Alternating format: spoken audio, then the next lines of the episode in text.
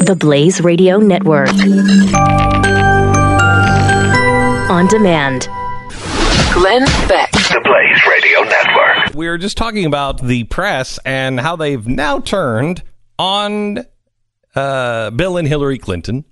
And it was an ugly weekend for uh, Bill Clinton. Poor James Patterson. He's doing an interview on NBC with Bill Clinton. Yeah. And they're like, yeah, yeah, we'll talk about the book. So, Bill, you're a rapist. and just go after him. And now, here's what's remarkable it was NBC that went after him, mm-hmm. and the Washington Post has now done a fact check on Bill Clinton's claims about, well, look, I no, this is not the story, and they are ripping him apart. Right. Uh, fact checking Bill Clinton's meltdown on NBC's Today Show. Now, this is not the fact check. This is just the preamble to the fact check. Uh, the former president responded with a defense that stressed how much he had done for women as a politician. To a considerable extent, that is besides the point in today's context, as we've seen with Eric Schneiderman, etc. We are not going to fact check the entire statement. Again, like, this is still a preamble. They're telling you what they're not doing. They're not going to fact check claims like, you know, this one. Clinton later in the interview admitted that he had not personally apologized to Lewinsky, uh, the intern who he had an affair with. He had simply apologized in general, which is not what the interviewer originally asked. Okay, This is not- never do they get that specific. Never. never. This is how they treat anybody. This is how they treat people like Rick Santorum when Yes. they say something on there. People Yes. they they absolutely hate. yes. Um, we were amused that Clinton slipped the phrase for the percentage in the bar when he bragged about women were overrepresented in his office when he was AG from 1977 to 1979. There's actually a low bar between 1918 and 1970. 1918 and 1970. Only 164 women gained access to law, uh, Arkansas li- uh, law licenses. Only 22% of law licenses were held by women in 1998, two decades after uh, Clinton was AG. That's not them fact checking. That, as they say, two of his statements stand out as worthy of deeper fact checking. Right. So that's not what they're. That's just They're like, but- hey, but here's we're not gonna deal with that. We're not going to deal with that now. Here's all that of his lies, but uh, let's get to a couple of other ones. I left the White House sixteen million dollars in debt. This is a curious This claim. drives, this one drives me nuts. and everyone knows this is a lie. In 2014, after Clinton was criticized Hillary um, for saying the couple was dead broke when they left the White House, former president had a much lower number. It's factually true that we were several million dollars in debt. Senate financial disclosures show broad ranges uh, from, like, for example, 1 million to 5 million, but the highest possible assets added up to 1.8 million, while the lowest possible debts were 2.3 million. That works out to $500,000 in negative net worth. The form shows that the Clintons owed one to five million dollars to two law firms. So legal debts to the two firms could have been as low as two million or as high as ten million. On the high end, the couple's net worth would have been a negative nine point eight million at the time, though that appears unlikely. Listen to this. The dictionary definition of several is quote more than two, but not many. You know, here is what here is what Bill Clinton should hear and Hillary Clinton should hear now every time the media approaches. Bum bum bum bum ba-dum, bum ba-dum. Run. I mean, Run they and are hide. just you are the you are going to be taken. because they can't stand Donald Trump, but they blame her and him for Donald Trump. So like it's like the cause of their agitation is this couple. You know, let- maybe just say it is wrong for me to feel such glee, but that's okay. Yeah, true. I'm okay with that. Uh, the the definition of several is more. Remember, this is this is in a media uh, as Jenna speaking as a whole. The media defended him on things like the definition of the word is. now they're hitting him with the definition of the word several. Right, right. Uh, what is it? The midpoint of these two options is four or five million. The disclosure forms do not require the listing of homes used for. Listen to the depth they're going to to get to this number.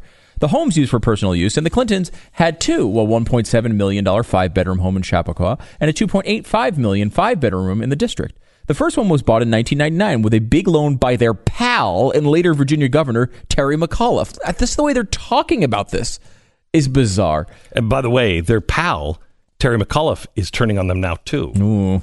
Uh, Clinton's put $855,000 of equity into the second one. If Clinton was adding all of his mortgages to his uh, overall debt, it still would not add up to 16 million, and it hardly seems kosher to count such fat, fancy lodgings. Oh my gosh. Hillary Clinton, in any case, Hillary Clinton had already signed an $8 million book deal by the time the couple left the White House, which is true. Bill Clinton was set to hit the lecture circuit, or earning more than $125,000 per speech. Um, Clinton's 2001 tax return showed that they owe, they earned $16 million in income that year. Oh my gosh. Maybe that's the 16 million Clinton had in mind. That's how they. That is that. This is not the Washington Post. That's amazing. This is th- this is Fox News. That is what Fox News Yeah. said in 2000. That's what all of us said in 2000. We were all mm-hmm. like, "Guys, that's not no, that's not possible. He's not in debt. They have a great job. It's the same argument the government gives us. You know, debt's not a bad thing if you got enough money to pay for it. So please, give it a rest. No, they've never accept that. Now, 18 years later, because they're done with them, hmm. they're given they're making the same argument. And then they go into the Paula Jones case. Listen to this. This will drive you out of your mind. Clinton claims I had a sexual harassment policy when I was governor in the 80s. The document actually came up in the Paula Jones lawsuit against Clinton for, yes, sexual harassment. Again, it's just total disrespect to these people. And, you know, look, they des- he deserves total disrespect. There's no doubt about it. But where has this been? Right. And it doesn't feel good. It doesn't feel good to me that, you know, somebody's destroyed. It feels good to me that finally the press is holding these people who have gotten away mm-hmm. with rape, with rape and theft for so long. It feels good that the day of justice is finally coming. And man, wait until you hear the rest. It's coming for the Clintons.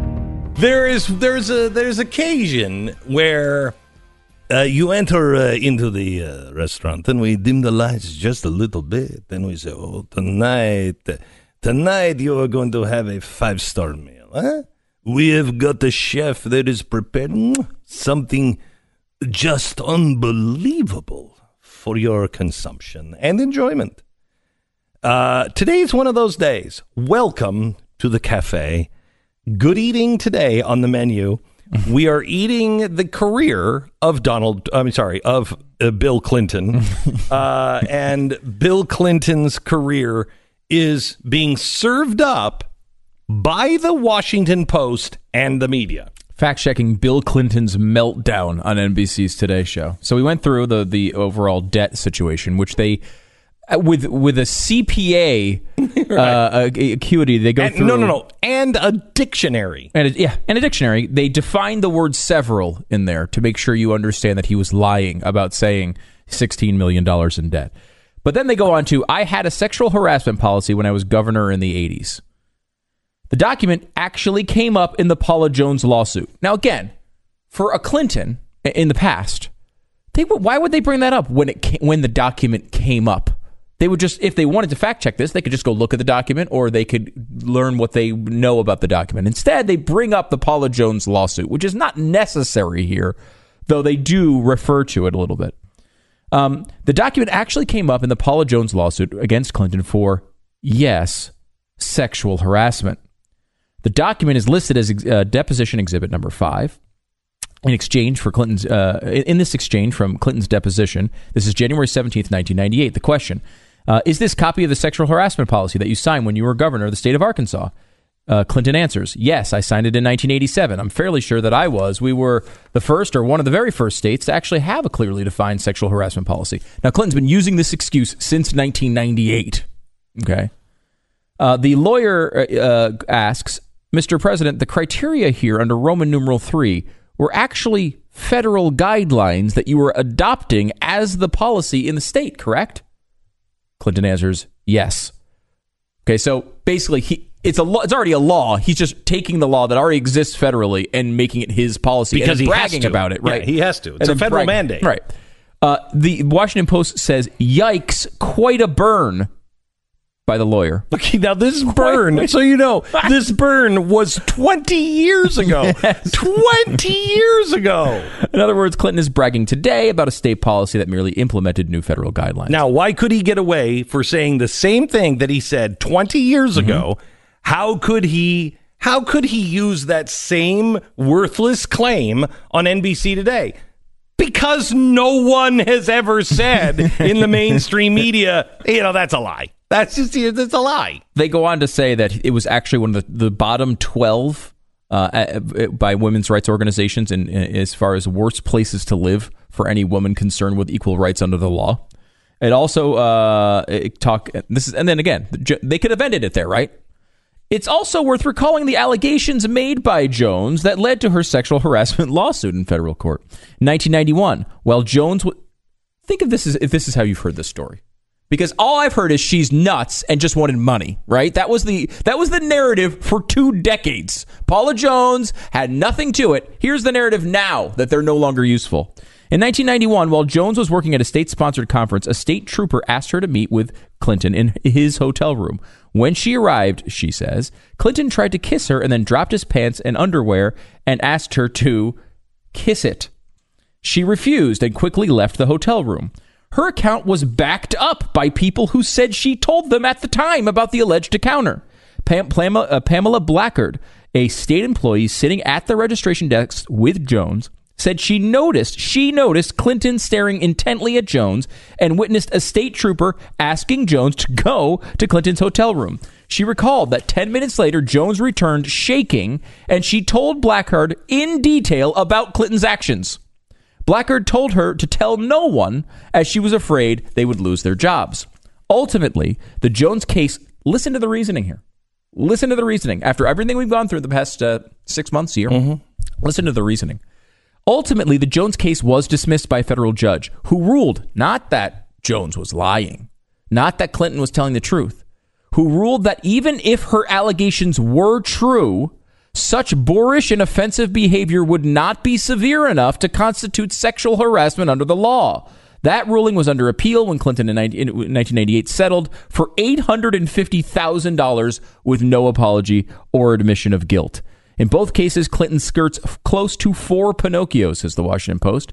He did have large legal debts, but 16 million is clearly wrong. In any case, he and his wife were able to quickly dig themselves out of that hole. As for the sexual harassment policy, he was simply implementing federal guidelines, an odd thing to brag about given the circumstances. Okay, so the circumstance was let's just Wow. let's just use Paula Jones here.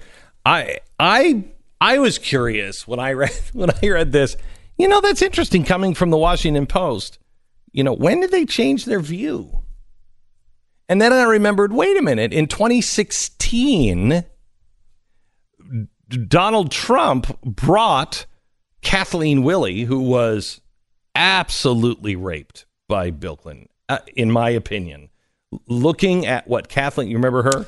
yeah, that, that- She's the one who's just I'm- a I'm having a- rock solid, credible woman who said he came into her, her hotel room. She was asking for help. He threw her down on the bed, bit her lip, raped her, and then said, "Hey, you were great." I'm having a difficult time sorting through the rape victims of this particular person. But Okay. yes, Okay. uh, I think I Okay. do remember. All right. Yes. So what? Remember, they were brought in during the debate to unsettle Hillary Clinton. What did the press do?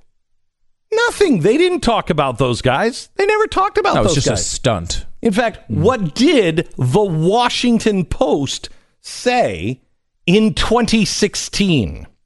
When Clinton was confronting serious accusations of abuse, the country had a different attitude towards women. They came forward with unverified and often unverifiable accounts of sexual abuse. They were dismissed, blah, blah, blah. Um, they lacked witnesses, evidence, and immediate reporting to the authorities. Whoa, whoa, whoa, as- they talk about the witness. Eh, What? No, no, no, Specifically they, about no, the they witness. lacked witnesses, evidence, and immediate reporting to authorities. And immediate reporting, not to authorities, but to this person. I mean, they have the What witness, and there was immediate reporting right after. no, no, no, no. In 2016, the Washington Post. I don't know what your source is, but the Washington Post said 2018 Washington Post.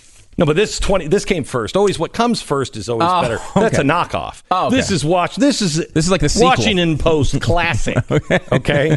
so Paula Jones says that while working as a six dollar and thirty five cent an hour Arkansas state employee, she was summoned to the hotel room of Clinton and the governor. Again, had- look, look. Why would you point out her her how much money she makes Right. per hour? that it's Just no way her. a six dollar an hour employee is going to be called up by the governor. She's a stupid, stupid, ignorant trailer trash. And if she is, she's got to know what's going to happen, right? She's going up. She uh, going that- up for money. Yeah, the six dollars and thirty five cents an hour.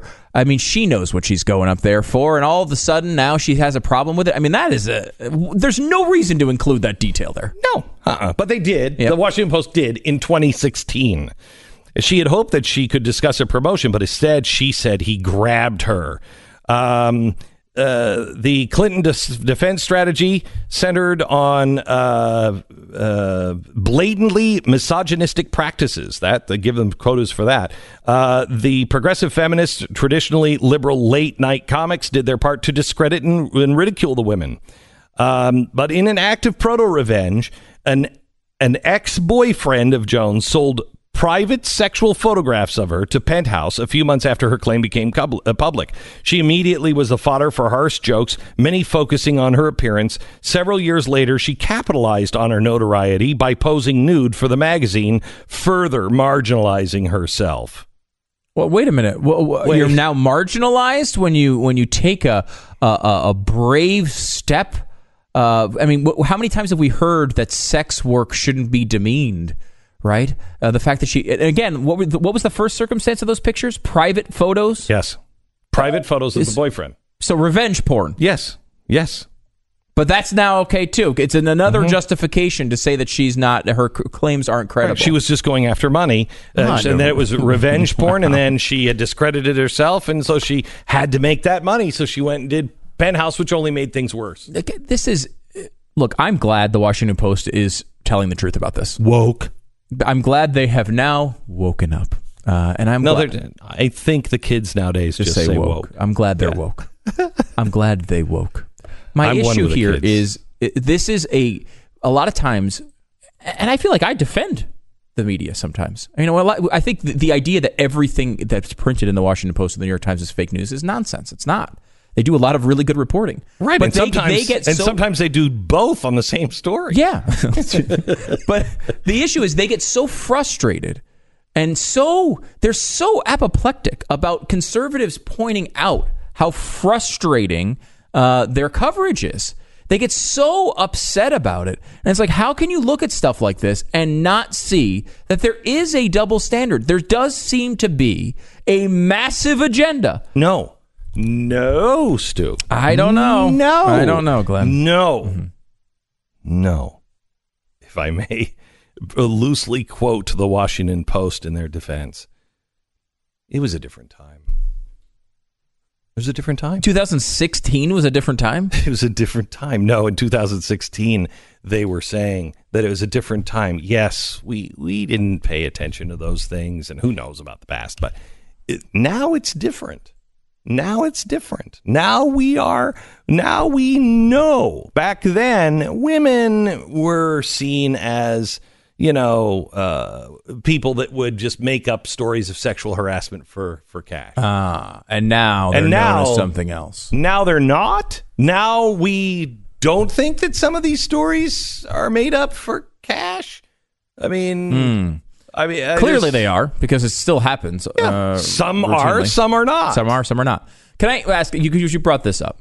How, how our standards change, Mm-hmm. and you brought up the term woke. So let me let me ask a question because you're obviously an expert on being woke. Oh, I am Glenn Beck woke. Yeah, Woke Glenn Beck. yeah, Um, is it woke?